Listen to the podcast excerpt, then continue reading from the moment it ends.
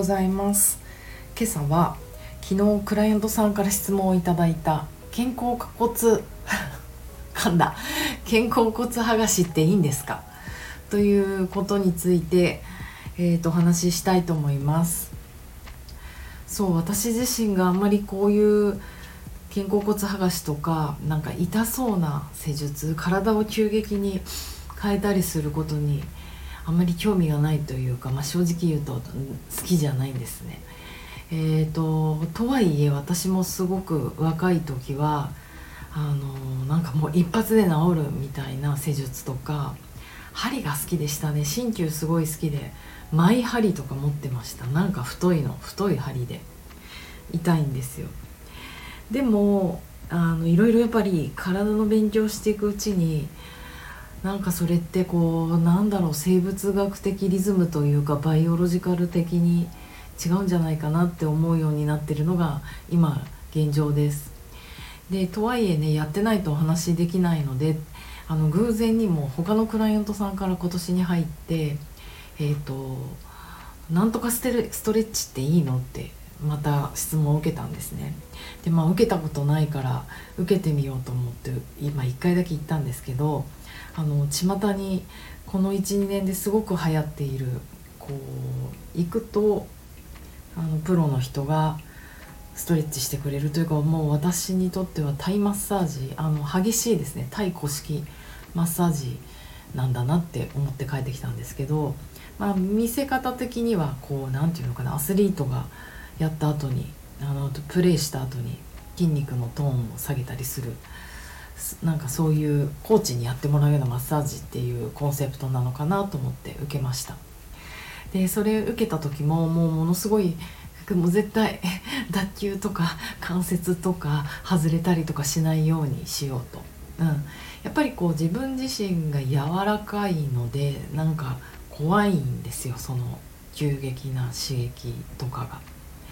で、えー、ともうやる前にあのやる気のある男性スタッフの男の人からもう見るからにスポーツやってました。やってた。高校生あじゃあもう中学生の時からサッカーずっとやってました。でもなんかダンスやってるって話になったらヒップホップダンスもちょっとやりました。とかいう話を聞くとダンスは安心だけどなんかちょっともう私のような体をまだ若いし経験もないし想像できるは、うん、難しいじゃないですかこういう筋肉もある力のある男の子は。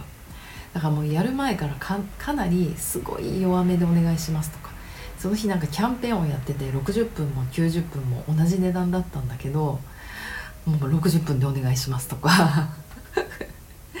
向こうも嫌な客ですよね。何これ。あの来た割にはものすごいテンション低いビビってるみたいな。でもあのもうね誠意で一生懸命やってくれてでこう私もねコミュニケーションを取りながら寝てるわけじゃないからねこっちは。大丈夫と思ってやって。でやっぱり最後のクライマックスが肩甲骨剥がしなんですよね。でうわ来たと思ってそれもうわどうしようって一瞬思ったんだけどまあ60分ぐらい施術してきてなんかその子もあの何て言うの？その子の技術もなんか私もちょっと分かったしまあ要は私もちょっと心を許すってことですよね。あの熱意があっていい子だし。で向こうも私の体のなんかこのナーバスさとか敏感さとかあの細さとかが分かってきてると。だから、うん、まあちょっとやってみると思って。でやってみたんですね。でやっぱりあの痛かった。でえっ、ー、とすごいやっぱ発見はありました。右と左で肩甲骨こんなに違うんだって思ったし終わった瞬間はねあのそれそうですね肋骨と肩甲骨なんで手突っ込まれてグッて剥がされて、まあ、自分がいつも気になってる前鋸筋の硬さとかそういったものが一瞬でバッて流れたような気がしてなんかおおってなんか懐かしいなこの感じって思って一瞬すごいちょっと解放されたような気になったけどやっぱりねその後ダンス行ったんですけどなんかねやっぱ踊る時に相当気をつけて踊らないといつものバランスとなんか違いすぎて不安でしたね。そうやっぱりこのいつものバランスと違うっていうことに注目すべきしたいなと思っていてというのはやっぱりたとえね猫背でもなんか手が上がらないでも腰痛でもなんかそうなるまでに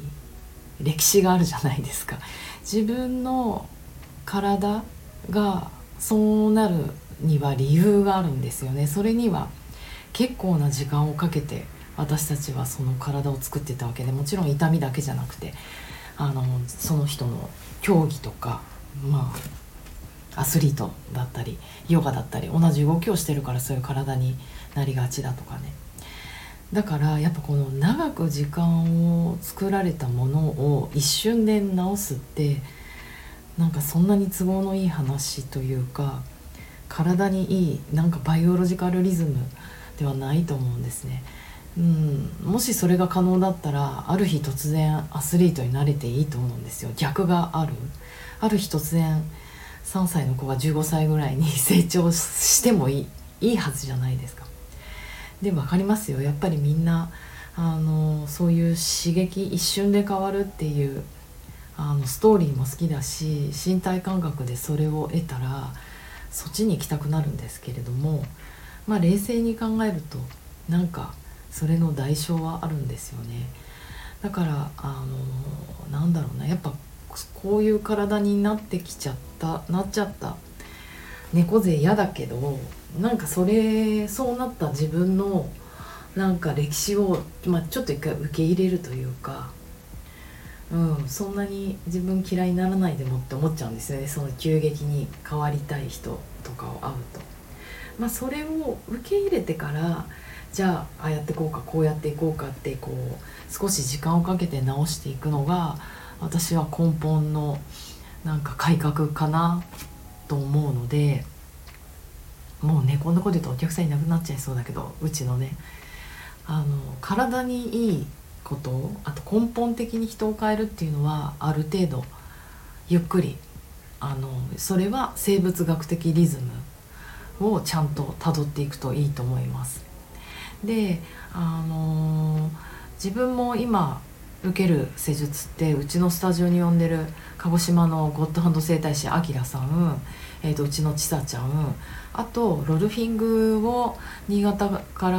新潟のよしこさんという人に、まあ、何ヶ月かに1回2回本当は毎月1回ぐらいのペースだったんですけどあのコロナでねちょっと来れないからあの3ヶ月に1回とかになってますけどもそれで十分というか特にその3人とも穏やかな施術なんですけどロルフィングなんて本当まあ、ロルフィングもちょっといろんなスタイルがありそうな気がするんですがえ、ー、ともう本当皮膚に触れて本当もう 5g とか 10g の圧でなんか触れる？あとちょっとこねるぐらい。あやばい工事が始まってきた。すごい8時ジャストそうこねるぐらいなんですよね。でそれでも十分あの自分の体が変わっていく。そして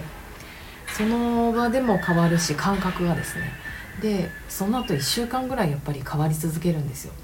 そういうゆっくりな変化の中だったらあのヨガなりダンスなり自分がやってることをやめたり変えないで変えていける。むしろその体の変化を感じながら動きながら変えていくので確実に変わってとにかく体に優しいんですよね。そして今までの私嫌いなんであんな体になっちゃったのって否定することもない、うん、やっぱり穏やかに変えていくともしそれを失うとしても穏やかに失っていく気がします。急激な一瞬の変化は次の日にはなくなってる気がする。ということでまとめます。えっ、ー、と肩甲骨剥がし。